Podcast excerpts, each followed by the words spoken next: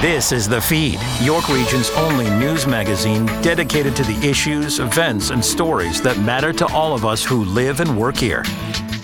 Welcome to the Feed News Magazine. I'm Ann Rohmer. On the show, the mental health crisis in our schools, TikTok concerns, and the still desperate need for blood donors. But we begin with the new economic drivers women. There is a job phenomenon that is taking the work world by storm here in Canada. It's called a she-covery as more and more women are entering the workforce post-pandemic. Move over manpower, make room for the labor ladies. Here with the she-covery details is Claudia Dessanti, Senior Manager Policy, Ontario Chamber of Commerce. Welcome to the feed, Claudia. Thank you for joining us. Thanks for having me, Ann. It's good to be here. So what exactly is a she-covery? So the she recovery refers to the economic recovery of women. And in this case, we're talking about recovery from job losses that we saw during COVID 19. If I can take you back to the first month of the pandemic for a minute, it's March 2020, and in Ontario, we saw nearly half a million jobs uh, were lost, and more than half of those were women. Um, and I should note, not all women felt this equally. We saw the biggest impacts among racialized and Indigenous women, immigrant women, single mothers in particular. Um, so there was a disproportionate burden, and what we're seeing now is a big bounce back in terms of job numbers. Women are well above pre-pandemic levels, um, and so they're re-entering the labor market, and that's very good news um, because you know from a women's economic uh, empowerment perspective and from a household finance perspective, women need to be in the workforce.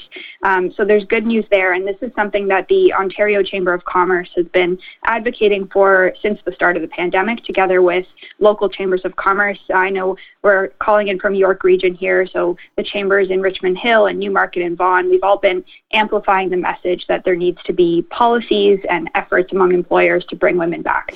And let's go back to that time, March 2020, when the pandemic pandemic was first declared March 11th. So you mentioned job loss, and it was extraordinarily difficult for so many people, but you also mentioned the majority were women. Why were women impacted at the beginning and through the pandemic? What was the issue that caused them to either lose their jobs or feel they had to step away from those jobs?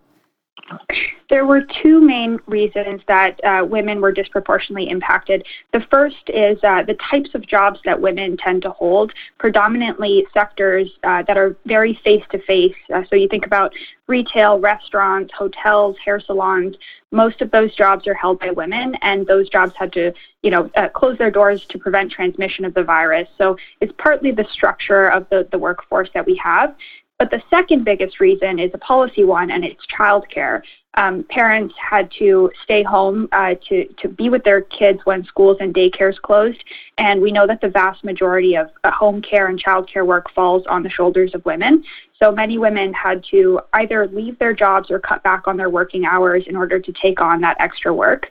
Um, and that's something that's also picked back up with uh, some policy changes that we've seen from the provincial and federal governments to increase access to childcare post pandemic. And you know, the burden that you speak about when it comes to childcare, and it's mo- most people don't see it as a burden, but that's how it's being expressed. But you add to that household tasks, elder care, and everything else that women seem to have to handle typically in a household. Are those still challenges for women who are entering or re entering the workforce today? It's a major challenge, and it's not something that you can see when you just look at the job numbers because women might be employed, but they're still doing that child care, elderly care, home care work in addition to their full time or part time jobs. Um, and so, if you speak to working women, they will tell you that uh, those underlying challenges are still there. If anything, it's just more of a challenge to juggle them. Um, so, this is a bigger systemic issue that we've been looking at how we can work with employers to fix in terms of shifting the culture around, um, you know, sharing the burden at home, uh, creating flexible work policies among employers. So parents of, of, you know both men and women and all workers can take time to take care of uh, home tasks um, parental leave policies. Those are the types of things that can make it easier for people to juggle personal and work life.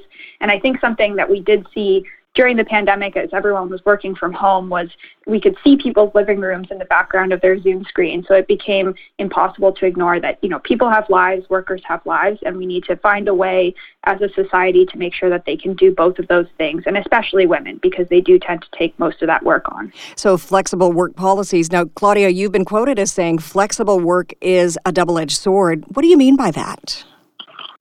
Flexible work overall is a great policy uh, initiative that employers can take to allow, as I said, you know, both men and women in the workforce to um, accommodate their their workforce uh, and personal lives. The challenge, though, is that often um, in very male dominant sectors like technology or, or you know law firms it can be seen as an accommodation for women in particular. And so it can actually hold them back because they're seen as needing more support more accommodation. There's a culture in some of these industries that the more you work the longer hours the more you should be rewarded. Um, and so it's not enough for employers to just implement uh, you know, flexible work. You can work from home on some days. You have to also change the culture so that people feel comfortable taking it without being penalized. What do you and the OCC think and believe is the best route for the governments, either level, and even municipal if they have some bearing on this, but definitely provincial and federal? What can they do to help women get into and stay in the workforce?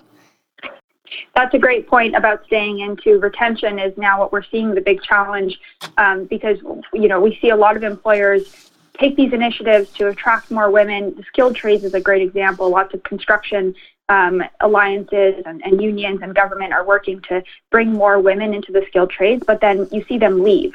And the big reason behind that is childcare. Uh, it's really impossible to overstate how important it is to make childcare more affordable and accessible um, which means increasing the number of spaces in addition to lowering the cost.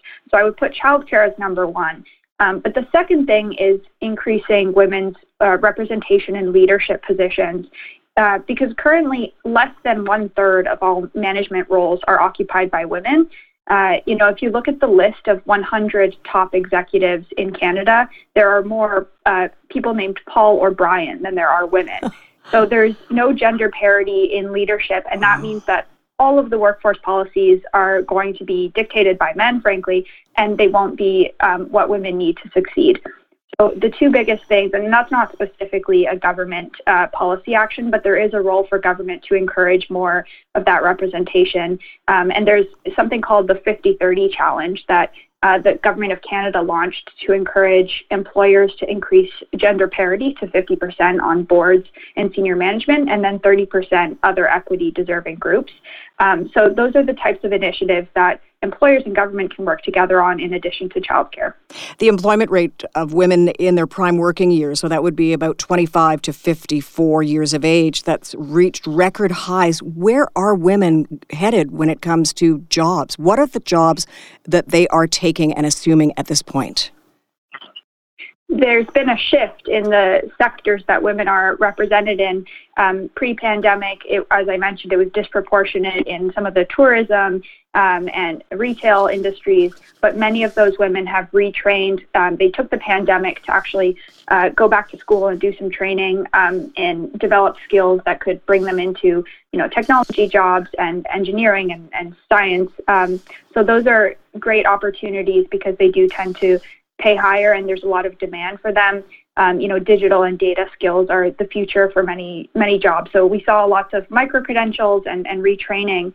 Um, there's an overall shift in that direction, but th- that is a challenge for those industries like tourism that still need workers.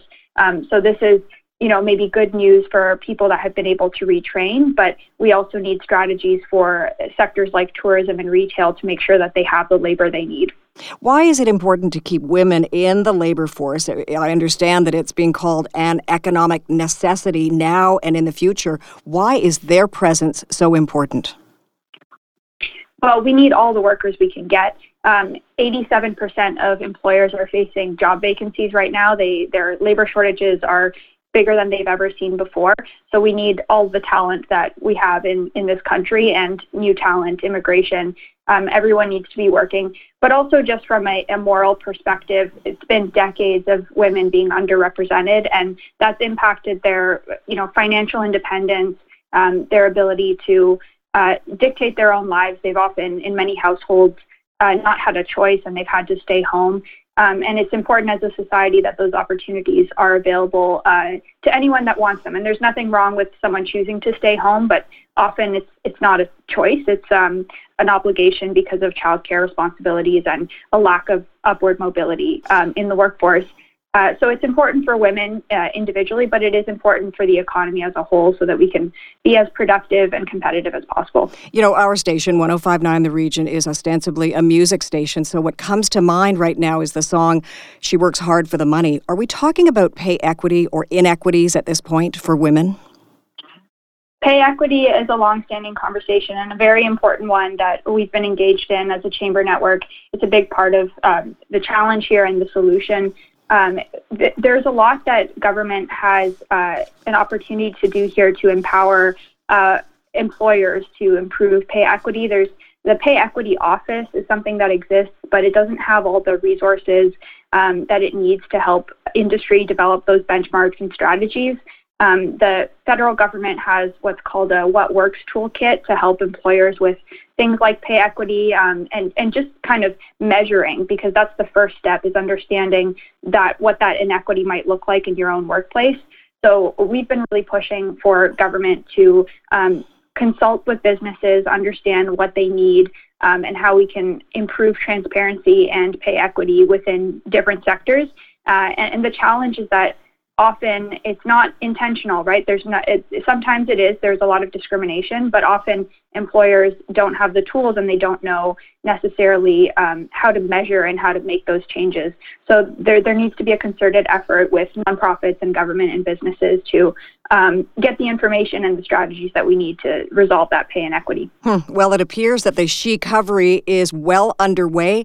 I am Woman Hear Me Roar. Claudia Dessanti, Senior Manager Policy, Ontario Chamber of Commerce, thank you so much for joining us. Thank you, Ann.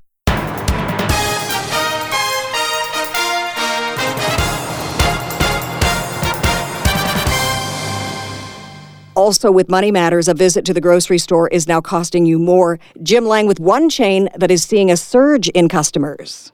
Without question, saving money while you shop for groceries has become a number one priority for all Canadians in 2023. And there's a company in Durham region, New York region, doing something to help, and it's called Grocery Outlet. Thrilled to be joined by their co-owner, Carolyn Boyani, today on the feed. Carolyn, how are you?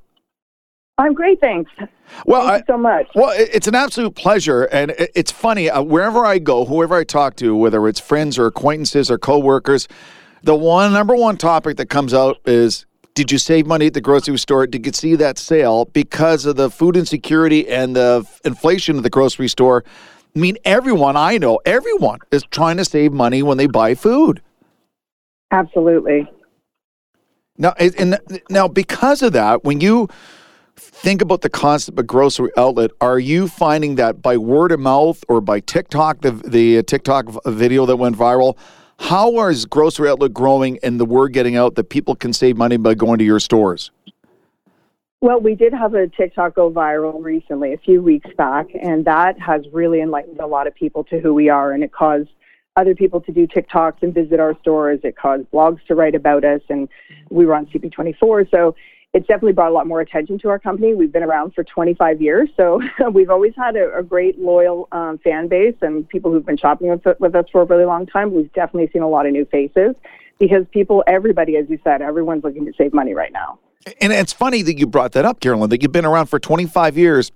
But all of a sudden, in the last year or so, uh, I know our family, our eyes have been open to it because you have the grocery outlet location on Davis Drive in Newmarket, not far from we live. And wherever you are in uh, Durham region or Peel region or York region or Toronto, people are getting, hey, have you heard about gro- gro- grocery outlet? Because it's a good way to complement your grocery shopping and save money.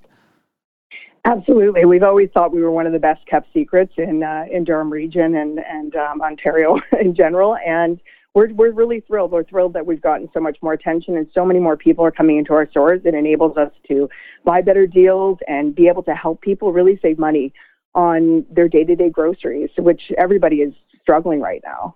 Uh, you, but obviously been in the business for a long time, but or even you, for someone in the business every day for the last quarter century, shocked at some of the prices you see, Carolyn?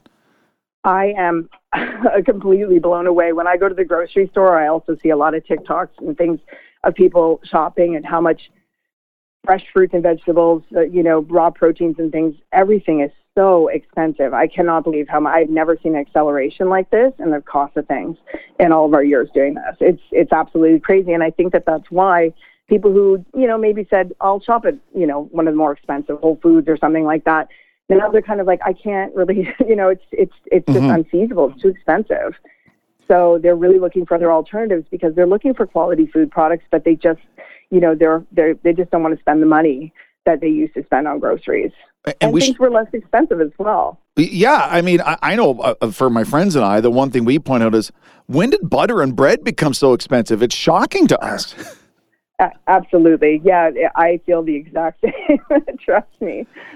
uh, speaking to Carolyn Boyani, the co-owner of the grocery outlet located in York Region, Durham Region, and uh, you can save some money. The one thing you should know about grocery outlet when you go, they don't have the same products all the time. So every few weeks there's a changeover, and there's some things that you may be looking for are not there. But then the next time you go, there's things that you never heard of or you were looking for. All of a sudden they arrive.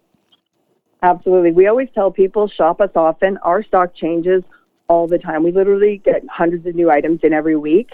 And because we're a deal, we only buy deals. We only buy things that are great, you know, great prices for our customers.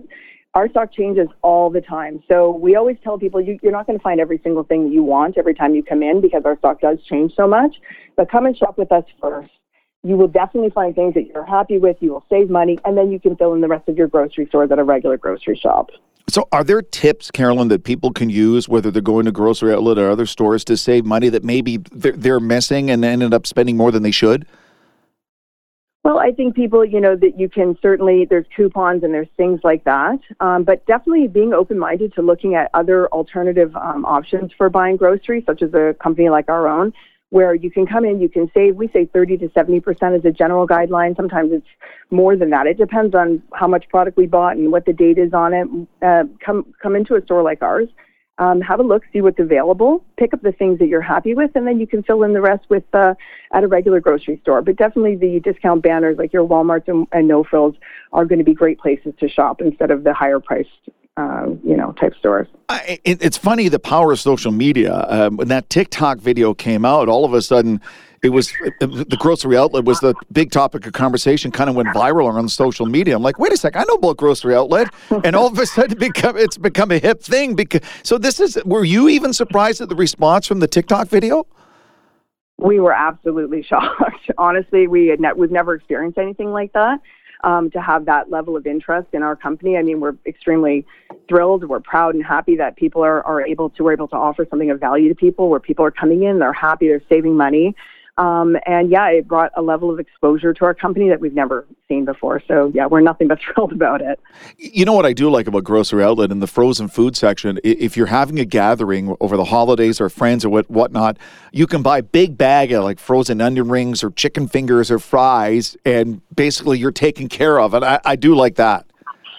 Yeah, absolutely. We offer, I think, really good value and things that you can take and keep in the freezer pop them out, bake some cookies fresh, bake some croissants or chicken strips, throw them in your air fryer. It's an easy way to have ready to go foods that are relatively inexpensive and uh, it gives you great um, variety and assortment for you to you know use throughout your week or two. Uh, Carolyn, I got to tell you, uh, my wife and I we become game changers. The air fryer, we had heard about it, we got it. Like, uh, why did we not get an air fryer before? Because it's awesome with frozen food. Oh, it's absolutely phenomenal. We are starting to include air fryer directions on a lot of our frozen products that we carry because we know I use mine every single day. most people do. It's become such a huge, it's just such an easy way to cook things. It cooks everything really beautifully. So yeah, it's absolutely, it's, it's a worthwhile investment for sure. To look for the location near you, go to thegroceryoutlet.ca. You can find the locations, whether it's Davis Drive in Newmarket or Durham region. Uh, with the popularity now, is there any plans to expand the grocery outlet? Uh, we're always looking for new opportunities. We have 12 locations currently. Um, you know, never say never. We get a lot of requests to open all over the place, and um, we're definitely open to the right opportunities when it comes along. Uh, what, how did you get into the food business in the first place? You've been doing it 25 years. Well, we were actually we modeled our initial store on uh, the grocery and bakery outlets that we saw in the United States. We saw there was a there's there's a, a large amount of um, specialty retailers that, that do what we do, carry manufacturers, overrun seconds, liquidations, close to codes, things like that. And we, we visited many of them. We, they were always busy, and we said, well, "There's nothing like this here in Canada. Why can't? Why don't we start something where we can do the same type of thing, but for people in our area?" And that's kind of where the idea originated from. Well, I guess after all the years of hard work, uh, there has to be a sense of pride from you and your staff to see where Grocery Outlet has come and and how it's being perceived in the media and social media.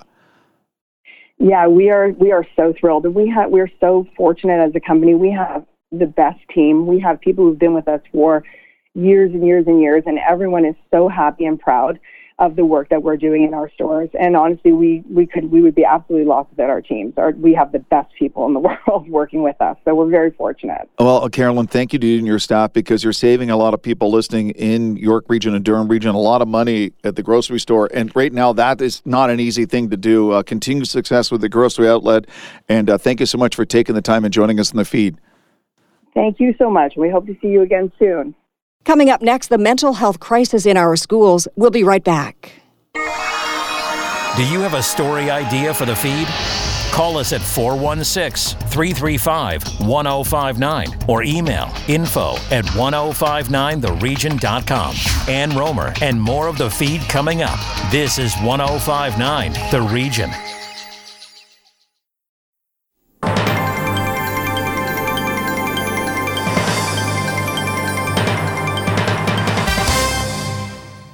Welcome back to the feed. People for Education released its annual Ontario School Survey this past week, and the findings are troubling. According to the report, mental health supports are needed for both students and staff in more than 90% of schools in this province, and the number of schools with no access to a psychologist has doubled in the past decade. The phrase downward spiral is now being used in the survey to describe the situation as young Canadians are reporting declining mental health. Here to help us better understand the mental health challenges faced by our children and their educators is Annie Kidder, Executive Director of People for Education. Annie, thank you for being with us. Thank you so much. Thank you for having me. So, eh, describe this survey. How was it conducted? Who was asked? And and there are principals that are are involved in this as well.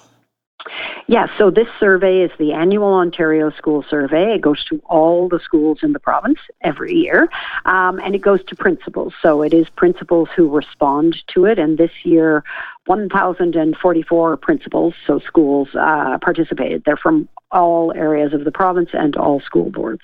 Pretty shocking. 91% of schools need mental health support from psychologists, social workers, and other specialists, but they're not getting it. What's the problem? Well, I think that, you know, this is the one time where we can say this is not a problem of let's just throw more money at this issue. I think it's a it's a slightly complex problem, but it has to do with that uh, we don't necessarily have a good overall plan. Um, we don't have a structure where education and health is working together well so that when there are not the staff available connected to education, that it's easy to get them from public health or from community health organizations. Um, but and it's also the pandemic. Like we can't deny that the pandemic has had an impact. And and what principals told us is that they were worried that people were thinking things were quote unquote back to normal. Mm-hmm. And principals are saying things are not back to normal and that the pandemic has had a huge impact on students uh, on their mental health, on their sense of well being, on their behavior, on their capacity for sort of regulating their their actions, um, and that that more support is definitely needed. Annie, what are the signs and symptoms of mental health issues among our students and even our staff here in Ontario? That's such a great and very hard question. And I am not a, a, mental health expert. And I always worry when we talk about mental health, we're really actually talking about mental illness. Um, when we're talking about health, a healthy, a mentally healthy person uh, is able to understand their own feelings, manage their feelings, interact with other human beings, know when they actually do need help. Uh, they are able to be uh, resilient in, in times when there's a lot of stress, and they're able to manage uh, a kind of changing world when when your mental health is uh, when you're struggling to stay mentally healthy, uh, then then we have the opposite of that. We we have then a difficulty with um, with behavior, for example, because you're kind of acting out on your feelings, or difficulty because you're feeling really bad or you're feeling really anxious, and it makes you angry. So you you can't uh, you know control what you're doing, and in some cases. Um, there there is actually the beginnings of mental illness, which schools definitely are not the place to treat. And that's when you're really, really struggling to cope. When there's you know d- severe depression or severe anxiety that's making it actually very difficult to function uh, in a school setting. And what's hard, I think, right now is that um, because so many people, adults too, but the evidence is very strong that so many young people are struggling um, to feel well. Um, that the system itself becomes overwhelmed. It's not set up to deal with uh, such a large uh, number of kids who are struggling. And the evidence is there from the outside. We've seen, you know, um, CAMH, the Center for Addiction and Mental Health, uh, Toronto Public Health, Statistics Canada, the American Center for Disease Control, all, you know, and many others saying we are very concerned about the mental health of young people right now in in great part because of the impact of the pandemic. You know, a grade 9 teacher here in this province is quoted as saying, "You can't teach kids algebra when they feel their whole world is crumbling." Yeah, but I and I think I think it's a very good point and but then but the but in that is there is some system change that's needed because what we we should be doing more of and not just by adding more things to the curriculum or to the job of teachers and support staff but we have to recognize that yes you cannot teach algebra uh, to a kid who thinks their whole world is crumbling but how do we make sure from the get-go in early childhood education all the way up through that we see mental health skills as teachable, learnable skills. Hmm. You know, we talk about social emotional skills or social emotional learning, but you can't just keep adding more to the curriculum. It has to be taken seriously early on, and it, that is a way of preventing. And there's lots of evidence to say, say this is true. Um, there, it's not a way of preventing all mental illness, but it's a way of preventing some of it. So, how do we build those skills early on so that when things are hard, uh, you know kids don't go off the rails sorry that's a you know not the, i'm sure the right way to talk about it but but that's an important part of it too so so that schools aren't a place where we're just dealing with emergencies we're really understanding we need to be doing more or, or have a different focus early on so that we're building capacity in kids. And it's not just students that we're talking about, at least through this survey, it's staff as well, educators as well are struggling with their mental health. Well, you know, I would argue that we all are a little bit. Mm, I mean, yes. I found the pandemic really hard to deal with at points. Um, so it's had a big impact on all of us, for one thing. Then, it, if you're an educator or some a support staff person working in a school, you're suddenly in a land, and they have been in this land for, for nearly three years now, where you're ha- you're having to be uh, a health expert. You're having to deal with what are the rules around COVID, how am I talking about this? How am I supporting young people who are dealing with suddenly this big emergency? How am I working sometimes online, sometimes not online? Um, so the, the level of stress has been incredibly high in schools for all of the people who work in schools.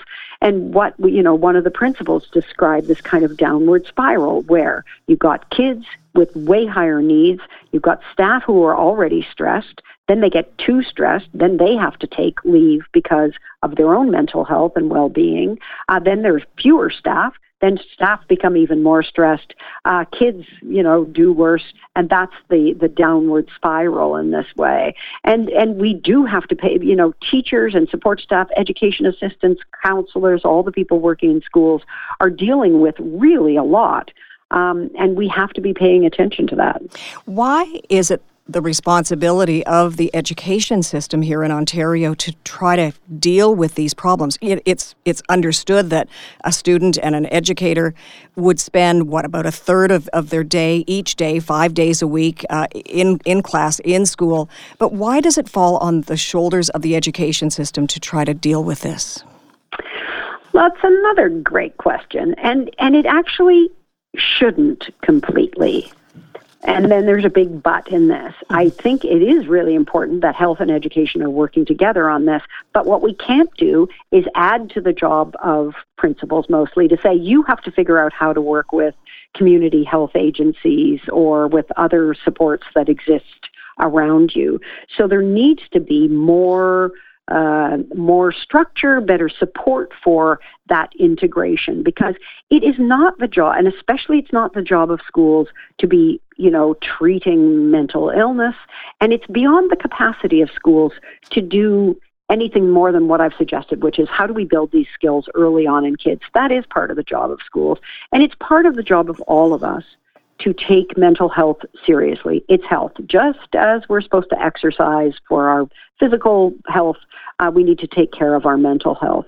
But what's needed then, and that's why we've been calling for a health and education task force, we need to understand from all the people with expertise and experience on the ground um, and here and from students to understand what other structural things need to be in place. Because again, just spending more money is not going to do the trick. How do we make it easier? Um, if a kid, uh, you know, if I'm a, a teacher and I've got a kid in grade nine and I can see that kid needs some help, um, how how how have we ensured that that help is available either outside the school or by staff from health coming into the school? And that's where the the the structural change needs to happen. So, in other words, don't just throw money at the problem. Make sure that there's strategy behind it make sure there's strategy behind it and that you've actually thought through the strategy first so you've actually and you ha- and it has to be thought of in an integrated way. It has to be health and education working together, uh, not just education or even just trying to add more staff to education. Interesting. I invited uh, the education minister, Stephen Lecce, to join us in this interview, and he declined. Uh, but he gave a statement, and he, I'll read a part of it to you, Annie. Since day one, our government has increased funding in mental health now by over 400%, along with a 9% increase in regulated mental health professionals in the last two years alone.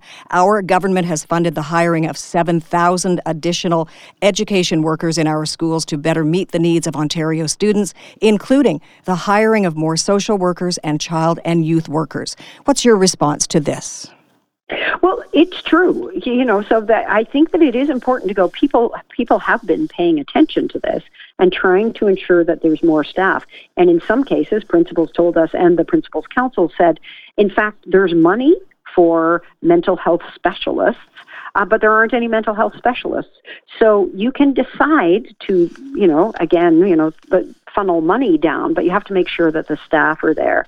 And I think that the problem that we are seeing, and we have definitely been seeing since the beginning of the pandemic, is the lack of a comprehensive plan or a kind of coordinated approach.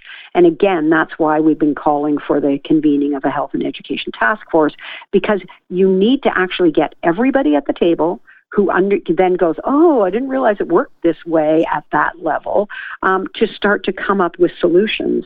So what what we we don't need to happen is is any more bits and pieces of money or band-aids.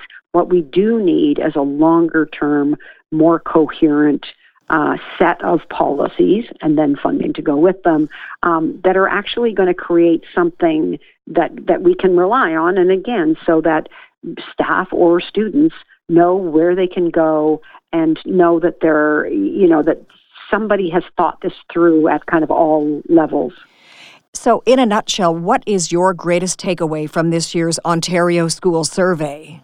I think that the kids are not all right. Hmm. That is my biggest takeaway, and the thing I think that we should all be worried about. This is our, our next generation, uh, and we should really care about the fact that they, they definitely are not all right. Annie Kidder, Executive Director of People for Education, thank you so much for giving us your time here on the feed. Much appreciated. Thank you so much, Ann. It's very nice to talk to you.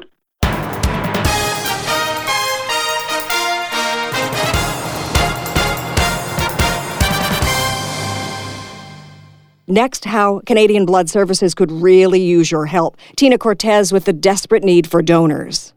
This is the first weekend of March, and winter weather warnings and watches have continued to have an impact on schools, workplaces, and travel. Winter weather is also impacting blood collections in this province. With the details, Andrew McCartney from Canadian Blood Services. Andrew, welcome back to the feed. Well, thank you so much, Tina. And yes, um, like you said, unfortunately, winter is not done with us yet. So let's focus in on that. How has winter weather wiped out the opportunity to collect blood? Well, that's right. With all of the heavy snowfall and the icy conditions and extreme cold, unfortunately, uh, we have seen a decrease in blood collections here in the York region and really all across Ontario. Um, obviously, with the with snowfall and, and, the cold, people tend to like to shutter up a little bit and, and stay home, uh, which has seen an increase in appointment cancellations. Um, so we're just here today talking about you know hopefully people getting back out there as as the as the as the roads clear and uh, make another appointment. Are there donations and specific blood types of particular concern or need? Well, I would say that all blood types are needed at all times. There is always a specific need for O negative, that is the universal blood type. So, um, if, for example, someone is to get into a serious car accident or potentially a construction site um, injury, that would be used in any sort of extreme situation. So, if we don't have, if the hospital doesn't have time to test your blood, they will just immediately give you O negative. So anyone out there listening that is um, an O negative donor, we always encourage you to donate as much as possible. Would Canadian Blood Services characterize the situation as critical? Well, right now, what we're seeing is actually quite typical um, in most winter events across the GTA and really in Canada for that matter. Um, maybe not this far into into March. Um, weather does obviously make it difficult to travel at times, and and we do see a dip in collections. Um, but thankfully, Canadian Blood Services is a national blood inventory, and thanks to donors, patients' needs um, will continue to be met where and when they need them. Um, but what I really want to share with the listener, your listeners today, is that the need is constant, and there is a um, a shelf life of 42 days for blood products. So, really, no matter how much inventory we may or may not have, we're always thinking about kind of that 42 days ahead of time and um, just really want everyone to understand that the, the need for blood is constant. And what does the current situation mean for those waiting for surgeries or transfusions? So as I mentioned, we are a national blood inventory. So if there is a situation, if the situation ever does arise where there are serious um, storms across Ontario, for example, we are able to, you know, collect units from collect blood, blood donations from other provinces if that were ever to arise. But that is definitely not an ideal situation. Um, that's just why we're kind of getting on the airways right now, just to raise the alarm a little bit. Um, you know, for anyone who may have had an appointment this past week and and the the winter storms kept them home, just to think about rebooking back into this week coming up. We're open five days a week at Hillcrest Mall. Um, so we'd just love to see those appointments get back up again. Andrew, walk us through the process. What does donating actually involve? Yeah, absolutely. So, depending um, on whether or not you're a first time donor, uh, we always encourage you to bring your ID in with you. Um, we'll get you checked in. You'll do a, a questionnaire uh, that will just go through a little bit about your health history and your medical history and your travel history.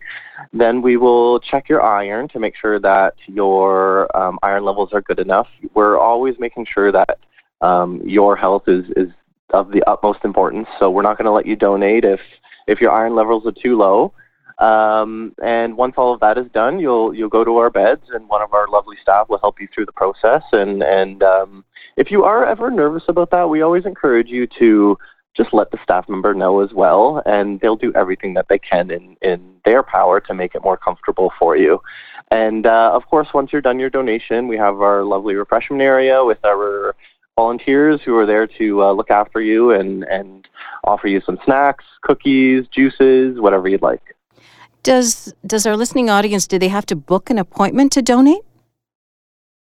Yes, so we are on an appointment only um, right now. So there are many ways you can do that. One, go on blood.ca. You can literally type in your address. It'll show you your closest um, clinic close to you. You can download our app, Give Blood, or call our hotline, 1 888 to donate. Like I said, we have a donor center open five days a week at Hillcrest Mall. We also have other mobile events really across York region um, in Thornhill, Markham, up in Newmarket, Keswick, East Gwillimbury. So lots of opportunity to donate. Um, encourage everyone to check out our website. Andrew, thank you for your time today. Thanks, thanks so much, Tina.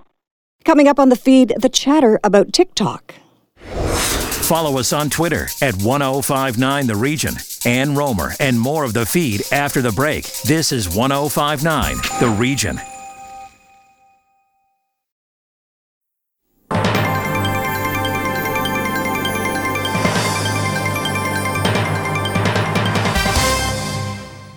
Welcome back to the feed. I'm Ann Rohmer. The feds recently banned the TikTok platform from government devices. Kevin Frankish now with the security concerns.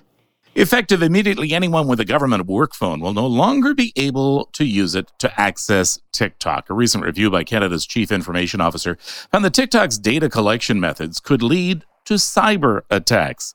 Richard Lachman is an associate professor at Toronto Metropolitan University and an expert on privacy and social media. Hello, Professor Lachman. Hey, how are you doing? I am well. There has been so much talk about TikTok. It, do you think that that all of these fears are grounded in fact?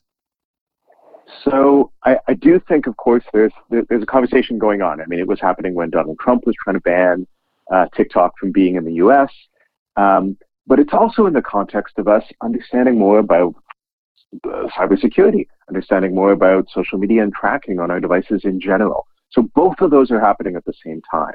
Some of the question is, is TikTok worse in terms of tracking than other social media applications? But the, the other part of this is TikTok is based in China. And with the geopolitical situation right now, we are much more concerned with um, with ca- cases of Chinese surveillance. So it's happening in the context of the spy balloon right now, worsening conditions in, in between Canada and, and China, the U.S. and China. So yes, all of these are going on at the same time, and we, we have to try and distill out what's really about security and what's really about political theater. Do we need to be concerned about Facebook and, and Twitter in the same context, or because they're not based in China, we don't have the, the same concerns? Right. So, uh, so I would definitely say, from a security point of view, from a cybersecurity point of view, work phones for government and certainly secure government employees who maybe deal with sensitive material should not have social media applications on them. Uh, and and this is not that you know we're, we're worried that Meta is necessarily spying on the Canadian government at all. It's more the case that um, people, most of the uh, most of the security problems we have are based on human error someone were using a password, copying something back and forth and not being aware of this. So really, if something's possibly going to have sensitive emails on it, if someone's going to be using this to maybe review files when they're on the go, that you really want to make sure that that device is a secure device. Uh, I, I, don't think this is a concern for many, you know, every employee, but there's certainly a category of employees where any social media application, it, it shouldn't be the use of that device. We use our mobile phones as general purpose, entertainment, and work, that's probably a mistake from a security point of view. And in many countries around the world, that, that is what people do. They'll have multiple phones. They'll have a work phone that maybe work pays for, and it's kept uh, in a certain way. Some people do this with laptops that uh, it's maintained by you know your IT department with certain security, uh, and then something else for entertainment. We haven't necessarily done that with our phones, and maybe we should be. Should I get rid of TikTok from my phone? so the question is, how much sensitive information are you dealing with? You're a reporter, so maybe. But I have the most, most incredible recipe for spaghetti pie, and I don't want it out there. Exactly. This is your future here. You got you got to make sure those dinner parties are secure. Um, but for most of us, it's not necessarily that TikTok is in a much different state than other social media applications. In studies that we've done, there are a few cases where some things have come, there have been errors, that TikTok has, has changed. There are some questions about, even though the data is stored, so your personal information is stored on servers in the US, which TikTok has, has declared, uh, it could still be ex- accessed by officials from China. For most of us, that's unlikely to be a problem. There, there's very little that you might be doing that could be in, in general, we want to be having these conversations about social media. So I guess the question is, if you aren't going to delete many social media applications, it's not that TikTok is necessarily a standout. Uh, you want, we want to think about what rules are governing what we track, uh, our location sharing, our profile building across many social media applications. That absolutely is something that we, we sort of need across many applications. We need to have this conversation, what's acceptable, how much monitoring we're allowing, uh, what what are the outcome for kids? This is a bigger conversation than just should you delete TikTok when you get home tonight. One last question: Should should anyone who has uh, you know, phones in the private sector who provides phones for their employees should they remove TikTok? Should they remove all social media? Right. So, so my, my guess is you talk to any IT professional in those companies, and they say, well, that should already be the case. Uh, that things people actually do are, are often in, in, in, in you know, sort of violation of what corporate policy might be. Uh, it used to be corporate might have, you know, a BlackBerry back, uh, you know, a few a, a, decade ago that they maintain, and you might have a personal phone. Now, of course, phones are expensive. We tend to have one device. We don't want to carry multiple devices. But from a security point of view, it's not great to to have this sort of uh, environment. It is a little bit better than your laptop in that a mobile phone is a little more secure environment. Uh, certainly, if you have Apple, they have much more privacy concerns, and they're definitely moving in that direction. Uh, Android is a little bit more open from a, from a security point of view. But um, were I a company maybe dealing with a CEO level where somebody might be interested in finding out information they have, then I might want to really pay a lot more attention to the security of that device. But again, for most of us who are regular employees, uh, it's probably not a huge deal, excepting for the part uh, where people use passwords. So if you have an unsecured device in one place, potentially, uh, you know, a bad actor could use that to get access to your corporate uh, accounts as well.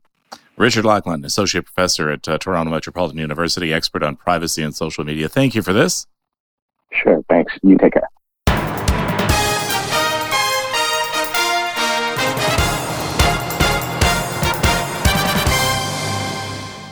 So, have you heard about AI or Chat GPT? Unsure about what it all means? Well, you're not alone. Shaliza Bacchus explains how it works and the impact on education.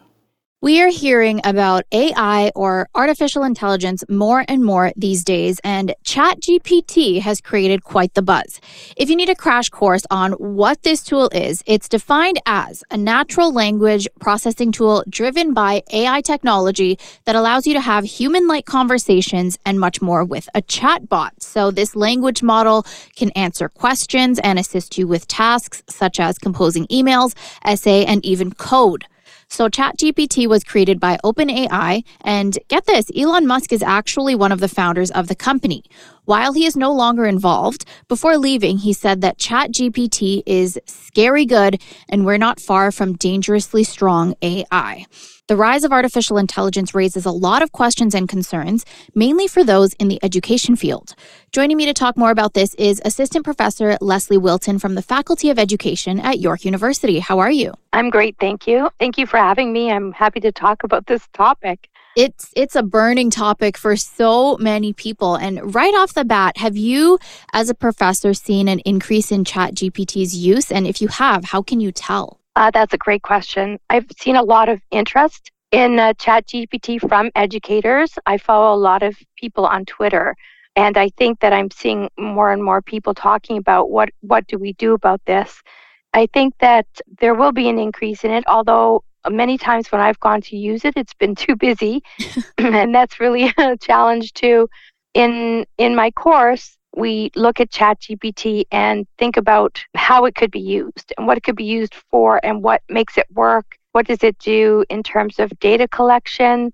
What biases might be found in there? Um, you know, what are the security risks? So we really look at it critically. I've heard of other educators who are using Chat GPT to write lesson plans and then have their students go through the lesson plan and think critically about what it proposed. It's not a perfect model. It's it's not a person and it, it makes mistakes. It's got information from a closed data set. So on the one hand, you've got a closed data set that may not give you as much misinformation about particular groups. But on the other hand, we have to worry about how is the information being controlled. So that's a long answer to is is it being used uh, from what I'm reading on on Twitter from my colleagues and other educators. A lot of people are interested in integrating it into teaching because our students will need to know about it, mm-hmm. and uh, it's better for them to learn about it. Well, it's interesting that you say that because I mean, on the student side, I'm sure there are a lot of people using it as well. And, you know, when I was going through university, it was like, do not plagiarize. And while technically ChatGPT isn't exactly plagiarism, it is essentially doing the work for the student. So, how do you think this affects the quality of learning? Oh, I, I think it's concerning because I think it can be plagiarizing if ChatGPT is returning information from its data set that may have been gathered on the internet that was written by somebody else, then that is plagiarizing.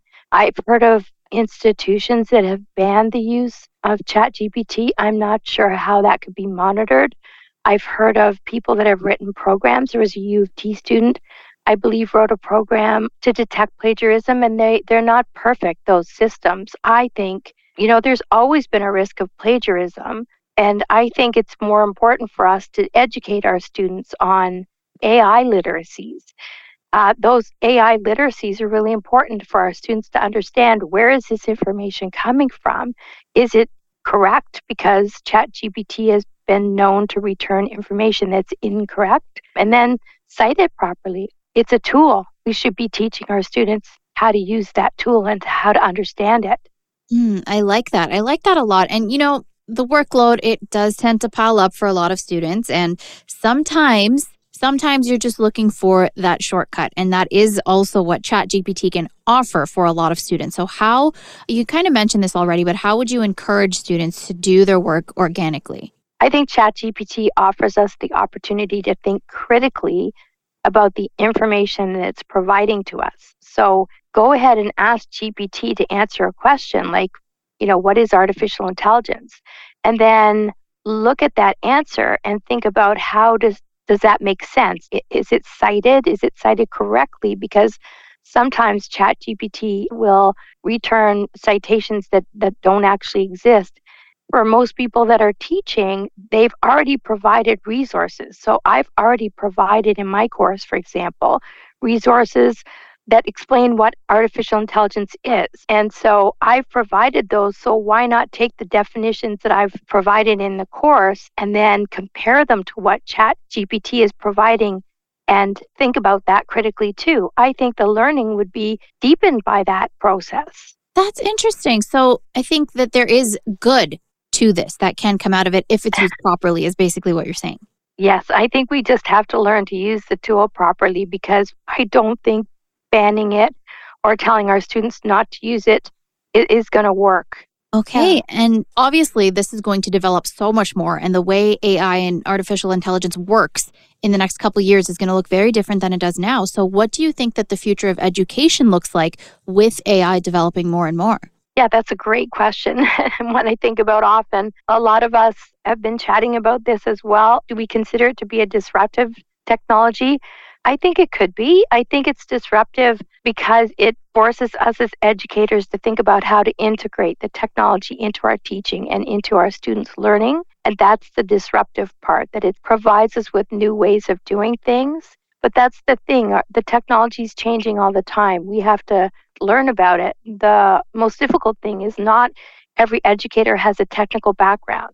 In terms of AI literacy, we need AI literacy to help us understand what these tools mean, what they mean to our students, what are the biases, what are the ethics involved, that kind of thing. And educators are busy people, they work hard. And so to learn about these technologies is a challenge. But I think we'll develop our AI literacies. I just think that it's important for us to have an, an opportunity to develop those literacies about artificial intelligence. Yes, a hundred percent. And I feel like there are so many more questions that people have, but those are probably only questions that can be answered with time. All I think we can say right now is that doing schoolwork and even work for educators is going to look very different over the next few years. Yes, I agree. I agree with that. Dr. Leslie Wilton from the Faculty of Education at York University, thank you so much for joining me. Thank you. If you missed any part of the feed, please go to 1059theregion.com or wherever you get your favorite podcasts, including Apple Podcasts, Spotify, Google Podcasts, Amazon Music, and Audible. I'm Ann Rohmer. Thank you so much for listening.